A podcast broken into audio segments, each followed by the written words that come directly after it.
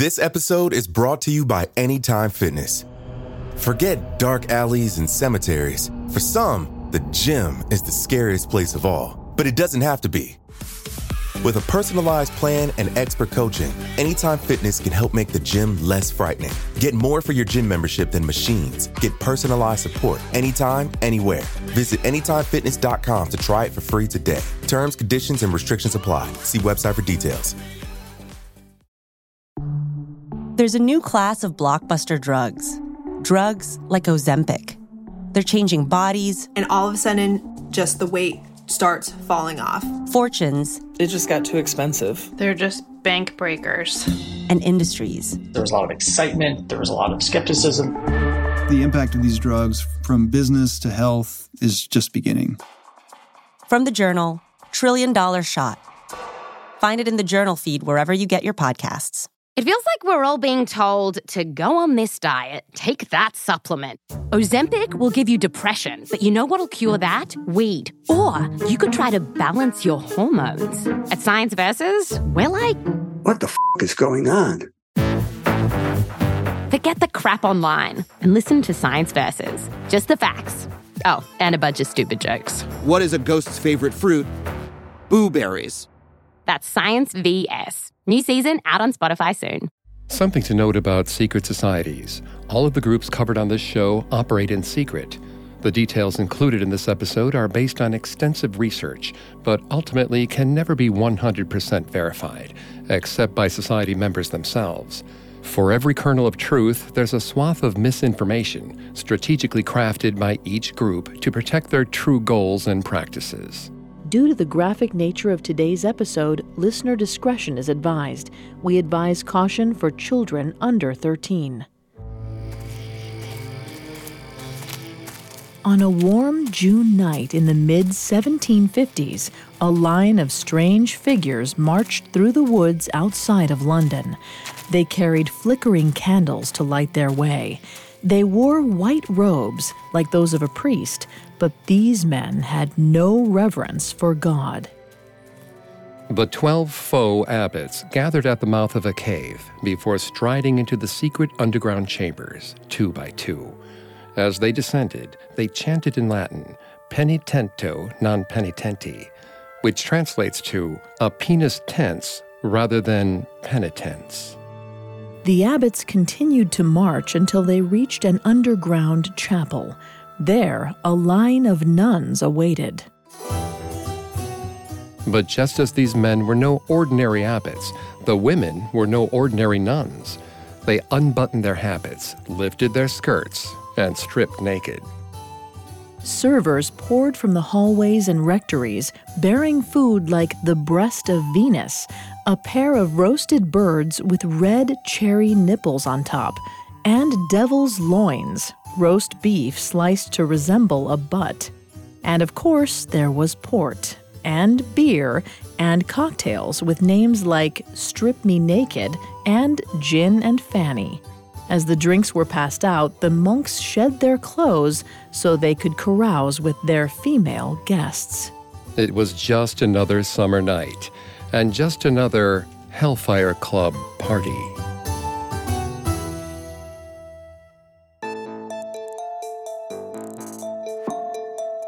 Hi, I'm Vanessa Richardson. And I'm Greg Polcyn. And this is Secret Societies, a Parcast original. Every Thursday, we examine history's most exclusive organizations from around the world and try to shine a light on the truth behind these mysterious groups. From the Illuminati to the Order of the Nine Angles, we'll explore how much impact each secret society actually had on the world around them. This is our second episode on the Hellfire Club, a clandestine organization associated with demonic worship and ritual human sacrifice. But it's more likely that the rumors about the group and its intentionally provocative name were all trollish efforts to mock Christian traditions. Last week, we traced several incarnations of the Hellfire Club as three men founded three unique branches that shaped the group's ethos and reputation. The last and most influential founder, Francis Dashwood, built the famous London Hellfire Club headquarters in an underground cavern beneath the abandoned Medmenham Abbey. More importantly, he emphasized and originated many of the satanic rumors around the society. He loved to troll the religious establishment and saw the so called devils as a means of doing that. This week, we'll look at how one misguided prank at a Hellfire party changed the course of England's history. We'll also examine how the club's influence persists today, even though the original organization is long gone. We'll also examine how the club's influence persists today.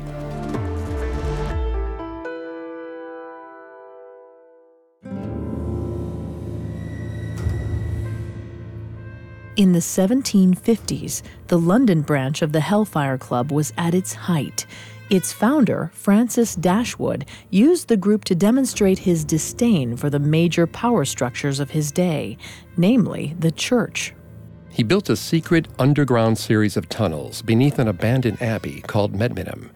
He filled the caverns with indecent artwork meant to disrespect Christian beliefs. He threw wild parties where he could partake of as much booze and sex as he wanted. They only met in the summer, taking a hiatus when the unheated caves were too frigid for frivolity. But when the Hellfire Club was in session, they gathered for bacchanalia every Wednesday and Saturday, plus occasional additional outings. Their meetings were little more than parties. The scarce surviving records suggest that they may have had agendas, calls to order, and other processes implying some form of organization but there's no hard data about what was discussed or accomplished behind closed doors. There is, however, ample evidence of heavy drinking and anonymous sex. Although women weren't permitted to join the Hellfire Club as members, there were always female guests at their celebrations. These women were often sex workers, members' mistresses, or courtesans, and even, allegedly, some high-born ladies, including Dashwood's half sister. This fit with Dashwood's tendency to troll the aristocracy of the time. His patriarchal society placed immense value on a noblewoman's virginity and sexual purity. So, inviting those high-born ladies to orgies would have proven even more scandalous than purchasing the services of sex workers and concubines. Every activity was carefully crafted to give the Hellfire Club a bad reputation, one almost as bad as Dashwood's. At first, he might have liked the scandal that he was able to cultivate, but by 1751, 43 year old Francis Dashwood seemingly wanted to rehabilitate his image a bit. As we discussed last week, Dashwood had a complicated relationship with organized religion. He scorned traditional hierarchies and refused to accept that ministers or priests had any authority over his own life and moral code. Many Hellfire Club traditions were little more than ways for Dashwood to thumb his nose at propriety. But personally, he seemed to believe in God and wanted to serve and worship Him. So, roughly half a decade after Dashwood established the Medmenham chapter, he decided to give back to the church. West Wycombe's Church of St. Lawrence was in a state of disrepair, with a tower that had practically crumbled away. Dashwood personally funded a restoration with a new golden cap. Today, historians find the project somewhat baffling. The donation to the church was fundamentally at odds with all of Dashwood's stated values. Maybe he was engaging in some savvy PR, trying to rehabilitate his public persona, or maybe he was trying to barter with God. I'll build you a church if you look the other way while I'm hosting my demonic orgies. Dashwood's parties hadn't calmed down. In fact, the longer the Hellfire Club persisted, the wilder its gatherings got. Unlike other secret societies, Dashwood's Hellfire Club didn't seem to have grand global ambitions or political aspirations.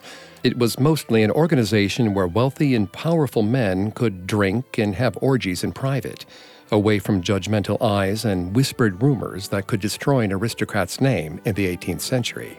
Their drinking, gambling, and sex was shocking at the time, although it may seem quaint to modern listeners. Equally quaint were the devil's pranks they played on one another, until one seemingly innocent, simple practical joke led to the decline of the Hellfire Club and the destabilization of the British Parliament.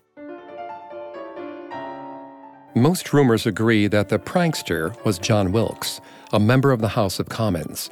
He was closely tied to the Hellfire Club's leadership and had even once been considered as an initiate to the inner circle. Ultimately, that position was instead awarded to his rival, John Montagu, the fourth Earl of Sandwich. As for the Earl, he wasn't very highly respected by other devils. In fact, he was viewed as something of a poser. He liked to act like he was the most blasphemous, debaucherous, scandalous member of all. But according to rumors, he was overcompensating for his personal superstitious, religious leanings. To expose Montagu's alleged hypocrisy, Wilkes encouraged the Earl to enter a locked jail cell hidden deep in the maze like tunnels of the Medmenham estates. Uncertain of what he'd find, Montagu accepted the dare. With the other devils watching and following, Montagu strode down a dank path. Thanks to the frequent underground parties, Montagu had some familiarity with Medmenham's hellfire caves, but even a regular attendee could easily get lost in the winding, branching tunnels. Finally, he reached the barred chamber, which contained a weathered chest. The Earl approached it, uncertain what treasures it might contain. He reached for the clasp, but before he could unlock it, the lid flew open on its own. Something dark, mysterious, and inhuman leapt at him with a blood curdling shriek. The creature landed on Montagu's back, scratching his shirt and robes with clawed fingers. Fearing for his life, Montagu grabbed the beast and flung it off himself. The attacker, whatever it was, scrambled across the floor, barely pausing to regain its balance. There was something both beastly and oddly human in the way it moved. Montagu could only interpret the creature's appearance in one way it was Satan himself who had come to the Hellfire Club's headquarters to drag him personally to hell. He ran out of the room shouting, Spare me, gracious devil, spare a wretch who was never sincerely your servant. I have sinned only from the vanity of being in fashion. Never have I been able to commit the thousandth part of the vices which I have boasted of. Meanwhile, the other Hellfire members had a good, hard laugh at his expense. A couple of men captured the strange creature and determined what it really was a baboon dressed up in a miniature devil costume.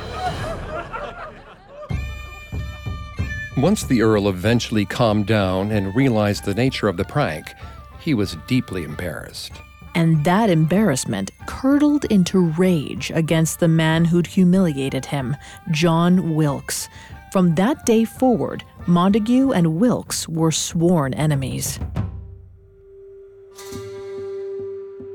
Historian Evelyn Lord noted in her book, The Hellfire Clubs, that this incident with the baboon probably never happened.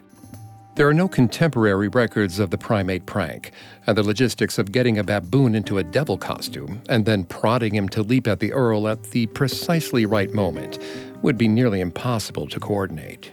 But Lord accepts that around the date of this alleged practical joke, Montagu and Wilkes did have some kind of falling out, but the reasons for such have been lost to history. Regardless of its cause, the feud was all too real and the Earl was resolved to get his revenge on Wilkes by any means he could, even if he had to destabilize the British government to do it. Up next, the Hellfire Club suffers from the fallout of the Montagu Wilkes feud. This episode is brought to you by Anytime Fitness. Forget dark alleys and cemeteries. For some, the gym is the scariest place of all, but it doesn't have to be. With a personalized plan and expert coaching, Anytime Fitness can help make the gym less frightening. Get more for your gym membership than machines. Get personalized support anytime, anywhere. Visit AnytimeFitness.com to try it for free today. Terms, conditions, and restrictions apply. See website for details. Now, back to the story. In the 1760s, parliamentarian John Wilkes supposedly pranked his peer, John Montagu, Earl of Sandwich, with a baboon locked in a chest. The seemingly harmless practical joke sparked a feud that shaped the history of the Western world. For example, Wilkes was adamantly in favor of the Seven Years' War, frequently penning patriotic pamphlets urging his fellow members of Parliament to keep up the fight. But in 1763, peace talks were initiated under the guidance of the Earl of Bute, a colleague of Montagu's. Of course, it's possible that Montagu or the Earl of Bute sincerely desired armistice, but once Montagu started repeatedly addressing Parliament, demanding Wilkes' resignation, it became clear this was more fallout from the feud. Montagu took every opportunity to undermine his nemesis. Then, later that year, Wilkes was arrested for illegally publishing a series of pornographic pamphlets, and he knew just who tipped off the authorities. Wilkes had only printed 12 copies, presumably to be shared among the 12 members of the Hellfire Club's inner circle, and there was only one devil he was currently at war with. The piece Wilkes was disseminating was called An Essay on Woman, and it was a sexual parody of Alexander Pope's popular An Essay on Man. The satire salaciously described numerous sex acts, often performed by public figures. An essay on woman included such scandalous couplets as The latent traits the pleasing depths explore, and my prick chapped where thousands were before. As soon as London police officers confiscated the material, they dubbed it indecent. Even worse, certain allusions to Bishop Warburton of Gloucester and his unmarried lover, as well as allegedly blasphemous discussions of Jesus Christ, led Parliament to charge Wilkes with libel. But rather than prepare for his impending trial, Wilkes lashed out at the man he blamed for all his troubles, John Montagu. Wilkes knew he was poised to lose his parliamentary seat, but if he was going down, he'd take Montagu and the entire Hellfire Club down with him. In 1763, 38 year old John Wilkes published a series of exposés detailing Medmenham's pornographic decorations, profane rituals, and sexual improprieties. In fact, much of what we now believe took place at the Hellfire Club stems from Wilkes' writings. Which raises the question was the Hellfire Club really as blasphemous and hedonistic as Wilkes implied? Or was he exaggerating in an effort to get back at Montagu and his colleagues? Given the lack of objective accounts of the organization, we can't answer with any certainty. What we can say is that Wilkes's publications occurred right before the Hellfire Club's decline. Maybe the public exposure took all the fun out of the devil's cloak and dagger practices. Or maybe the members were shamed into quitting.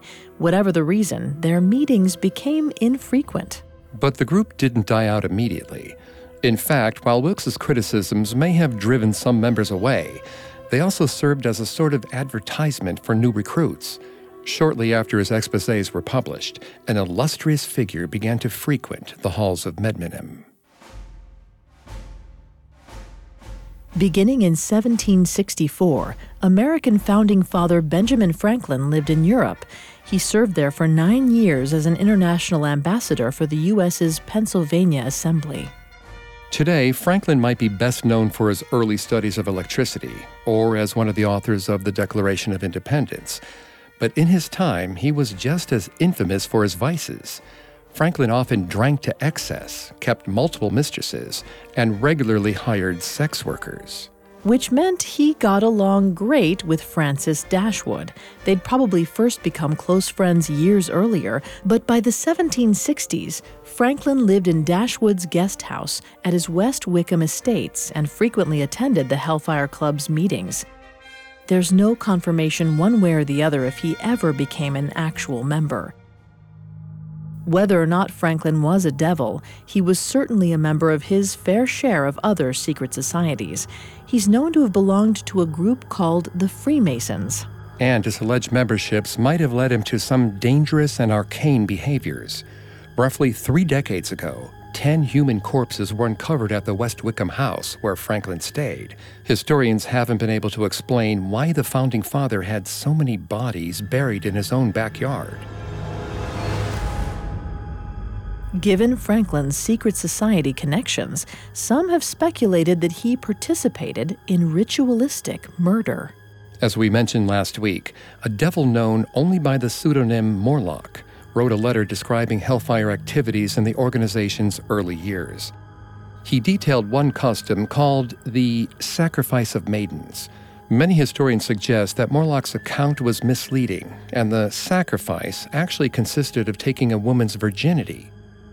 That said, perhaps the corpses at Franklin's home suggest Morlock was speaking literally. Less dramatic theories suggest that the remains belonged to his roommate, a medical student named William Hewson, who'd resorted to grave robbing to learn anatomy. We can't say for sure who these corpses belonged to or whether Franklin was involved with their deaths or disposal. It's also difficult to say with any certainty whether he took the Hellfire Club's ideology back with him to the United States of America. At the time, clandestine organizations were as plentiful as frat houses might be today. There were dozens, if not hundreds, in every major city. Historian Peter Clark observed that in the 1700s, one in every five adult Bostonian men belonged to at least one secret society. So it wouldn't be that outlandish to suggest that Franklin might have returned to the States to plant his own American Hellfire Club. But there's no evidence, nor are there any contemporary accounts to suggest that actually happened. We do know, however, that Franklin's Hellfire connections back in London helped spark the American Revolution. One of the most popular writers in the colonies and England alike was John Wilkes, who, since losing his libel trial, had been composing pamphlet after pamphlet criticizing the monarchy and calling for democratic liberty. He was outspokenly against inherited titles, like, say, the one given to his rival, the Earl of Sandwich. His trials made Wilkes popular with the people, who saw him as a martyr since his arrest. He was so beloved, in fact, he won three back to back popular elections for his own vacant House of Commons seat. But each victory was subsequently overturned due to his status as a persona non grata. This was a grave misstep. Wilkes supporters saw firsthand how their own Democratic votes were discounted while Parliament chose who could join their ranks. The governmental corruption couldn't be more obvious, and Wilkes used the injustice to vitalize his base. His ongoing conflicts with Parliament strengthened his reputation as a maverick. 43 year old Wilkes was even arrested in 1768 for his rabble rousing ways he sat in prison for two weeks while crowds rallied outside his cell, chanting, Wilkes and Liberty, and Damn the King, damn the government, damn the justices. The people had had enough of governmental oppression, and they wouldn't rest until Wilkes was free. A few of his supporters even formed the Bill of Rights Society, a group that advocated for Wilkes's release and hoped to reform Parliament in the process. The Bill of Rights Society raised money to pay off Wilkes's legal fees and also voted to provide financial or legal assistance to political prisoners. This latter initiative didn't pass, and the organization fractured soon afterward. But they achieved something bigger than they'd ever anticipated. American John Adams was inspired by the Society's work and that of John Wilkes so are the original Sons of Liberty, the pro democracy secret society responsible for the Boston Tea Party. In the American colonies, Wilkes became a symbol of democratic justice, an important philosopher stifled by monarchical tyranny. Historian Pauline Maier explained in the years between 1768 and 1770, no English political figure evoked more enthusiasm in America than the radical John Wilkes. While he rotted away in prison, John Hancock, Samuel Adams, and John Adams signed a petition for his release. Protest movements sprang up in Massachusetts, Maryland, and Virginia as ordinary citizens campaigned for Wilkes's freedom. And these activist groups soon grew to be something more. While men and women gathered to discuss the injustice of Wilkes's imprisonment, they began to focus on other unfair policies restrictions on the rights to gather or criticize the government, surcharges on stamps and tea, taxation without representation. The seeds of the American Revolution were beginning to sprout. Strangely, through all of this, Benjamin Franklin had little affection for Wilkes. But even in the midst of their personal animosity, Franklin was able to recognize the value of Wilkes's revolutionary fervor. They were allies, although they were never friends. Thanks to popular support on both sides of the pond, Wilkes was eventually released from prison in 1770. Later that decade, he regained his former parliamentary seat where he advocated for an unpopular position liberty for the American colonies.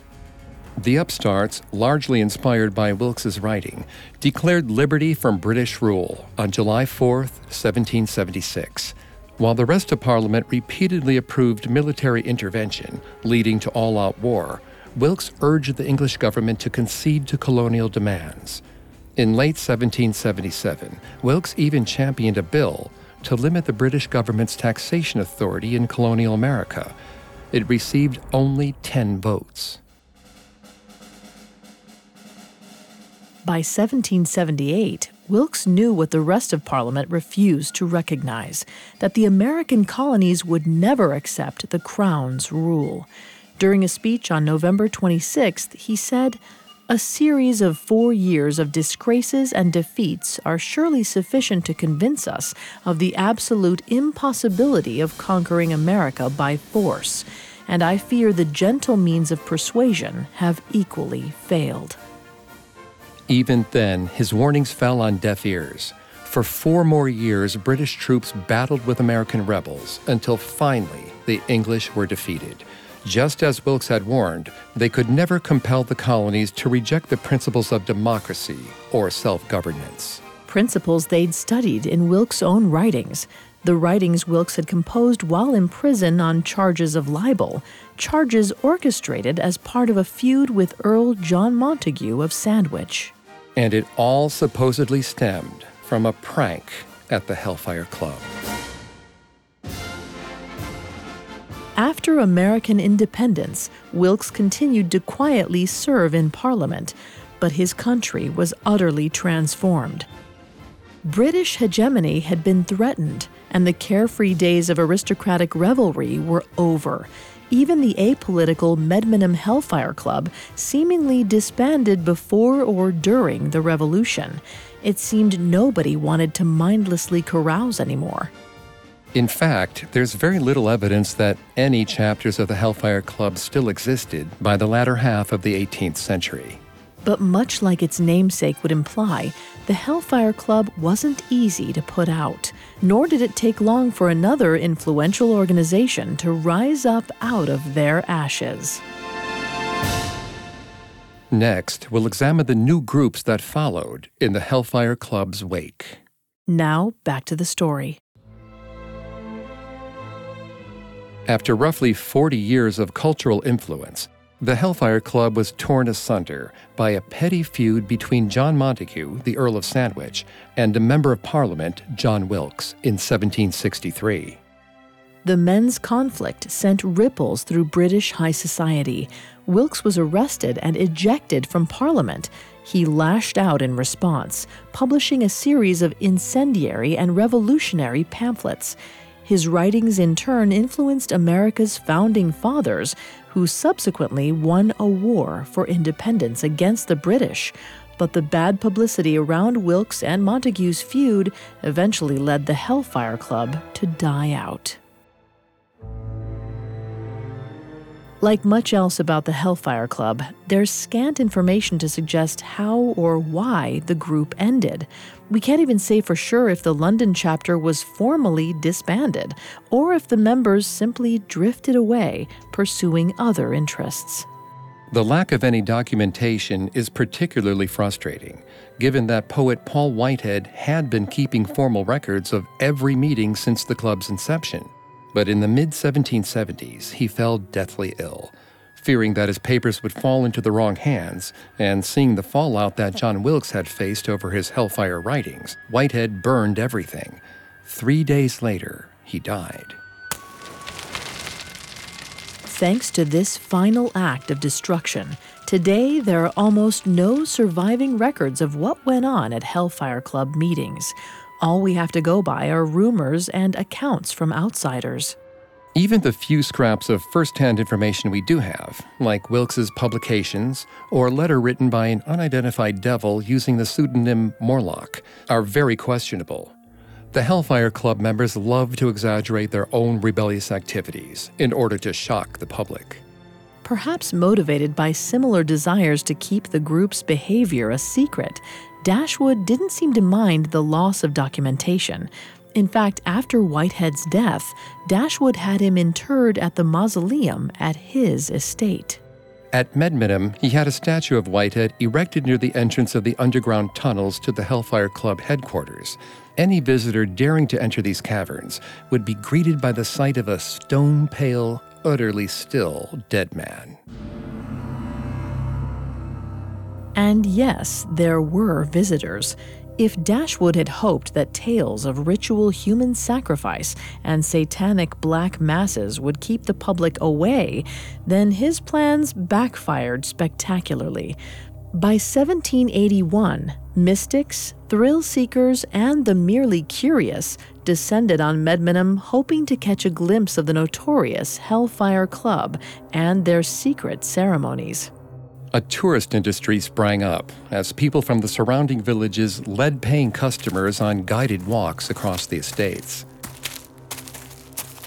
Perhaps fearing sticky fingered sightseers, Dashwood or the other former devils removed all of their sacred objects, pornographic materials, and artworks from the caves under Medmenham.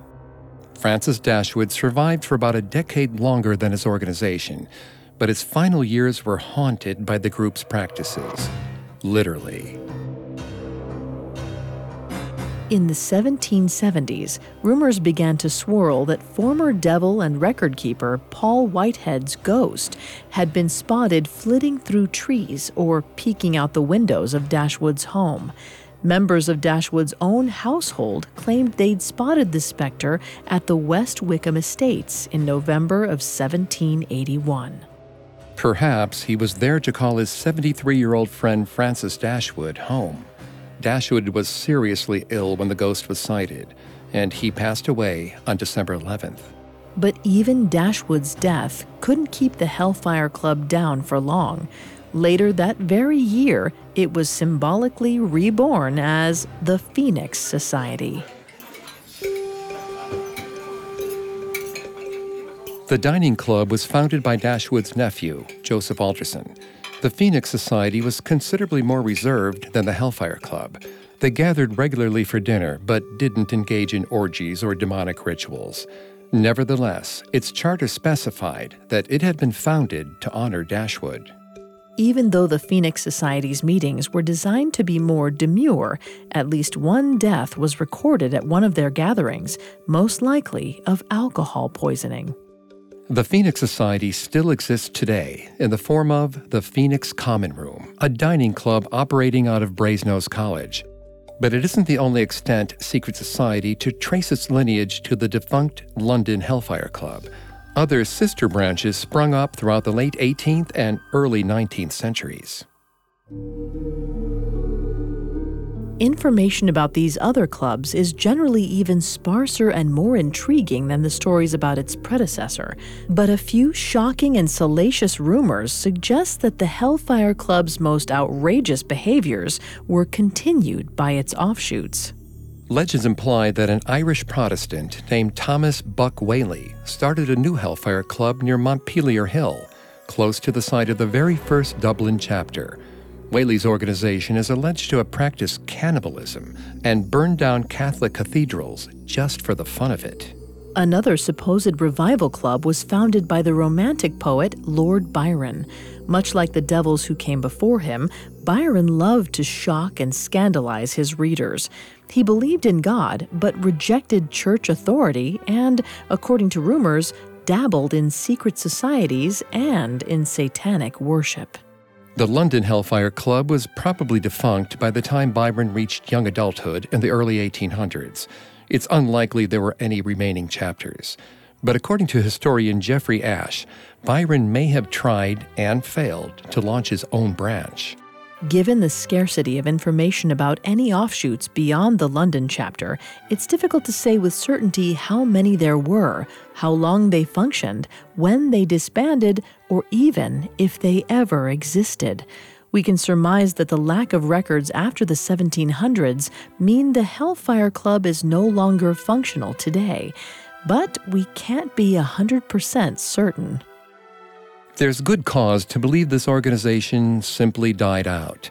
By the start of the 19th century, the cultural factors that had led secret societies to proliferate now tamp them down.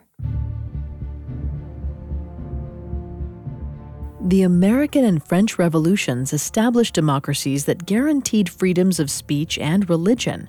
England and Germany kept their monarchies but installed parliaments elected by the people change swept across Europe as ordinary citizens gained political power for themselves. Social reformers no longer had to meet in secret to discuss their ideals. But as we discussed last week, 18th century secret societies weren't solely havens for the intellectual elite. Many aristocrats joined these organizations for the social standing they offered. But the Industrial Revolution led to new social orders, with new signifiers of wealth and power. Clandestine meetings in clubhouses or secret tunnels were no longer trendy. They were passe. But that doesn't mean that every Enlightenment era secret society died out. After all, the Freemasons still operate today, albeit in a very different context than that in which they were formed. And while the Hellfire Club seemingly shut its doors forever, its principles lived on. That's in part thanks to modern philosophers like Aleister Crowley. Crowley was born in 1875 and spent his adult years writing about witchcraft and sexual hedonism. Like the devils who came before him, he delighted in scandalizing the public with his rejection of religion and embrace of the occult. He even nicknamed himself the Beast and the wickedest man in the world. In the early 1900s, Crowley dabbled in several secret societies, including the Freemasons and Golden Dawn. He, like Francis Dashwood, was outspoken in his criticism of conservative Christian values.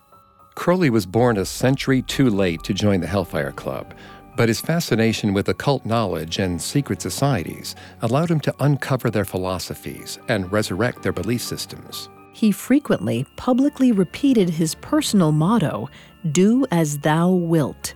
The English translation of the Latin commandment Dashwood hung over the entrance to the Medmenham Caverns.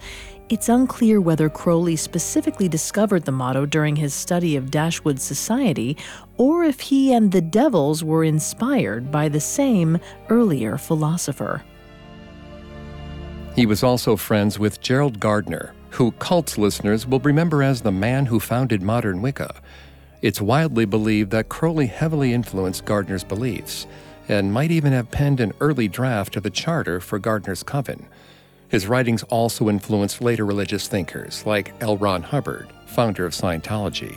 As well as Anton LaVey, who established the Church of Satan on April 30th, 1966, when he was 36. Like early devils, Philip, Duke of Wharton, Richard Parsons, Earl of Rosse, and Francis Dashwood, LaVey didn't really believe in Lucifer. Instead, he used the figure of the devil as a shocking symbol for his opposition to church authority. LaVey published the Satanic Bible in 1969, in which he outlined an ethical humanist philosophy by which a person could do good work without deferring to divine might or worldly powers. The book was only satanic insofar as it taught its readers to reject parochial social values. LaVey's advocacy bore other similarities to the old Hellfire clubs. Like Dashwood, he knew that he could draw attention by shocking the world. So he made several satanic claims that have since been disproven, like that he played the devil in Roman Polanski's Rosemary's Baby. Today, groups like the Church of Satan or Wiccan covens can blur the line between religion and protest movement. Shock tactics are a valid means to make a political point, as well as a way for group members to craft their own countercultural identities. And all of this is due to the groundwork laid by the devils and other secret societies of the era. Ultimately, the 21st century world is fundamentally different from the era of Enlightenment. Monarchies are no longer the dominant political system in Europe. The Catholic Church is no longer the authority on art and scientific breakthroughs. But many of the same battles the devils fought rage on. Although nations like the United States have a legal separation of church and state, many secular Americans fear that Christian leaders have undue influence over the government. This is best encapsulated in ongoing religiously motivated legislation that attempts to inhibit LGBTQIA rights, or a 2015 case in which an Oklahoma courthouse displayed a replica of the Ten Commandments until the Supreme Court required them to remove it. Protest groups have repeatedly used the trappings of Satanism to push back against these religious incursions or to test the limits of the First Amendment, which protects the free practice of all religions. So long as individuals face religious discrimination, they'll find ways to pursue their work in secret. So long as Christian hegemony silences dissent, secular or progressive activists will find ways to push back. And so long as young trolls know they can get a reaction out of their anti religious demonstrations, the hellfires will burn on.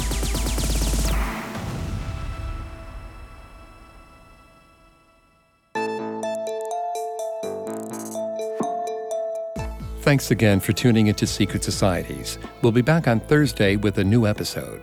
For more information on the Hellfire Club, amongst the many sources we used, we found The Hellfire Clubs by Evelyn Lord extremely helpful to our research. You can find all episodes of Secret Societies and all other Parcast originals for free on Spotify. Not only does Spotify already have all of your favorite music, but now Spotify is making it easy for you to enjoy all of your favorite Parcast originals, like Secret Societies, for free from your phone, desktop, or smart speaker.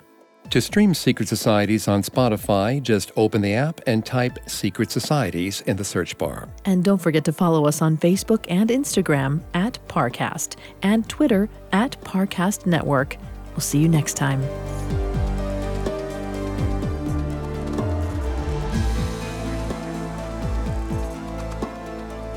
Secret Societies was created by Max Cutler and is a Parcast Studios original.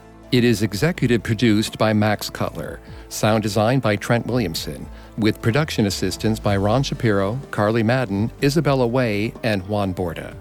This episode of Secret Societies was written by Angela Jorgensen, with writing assistance by Maggie Admire, and stars Greg Polcyn and Vanessa Richardson.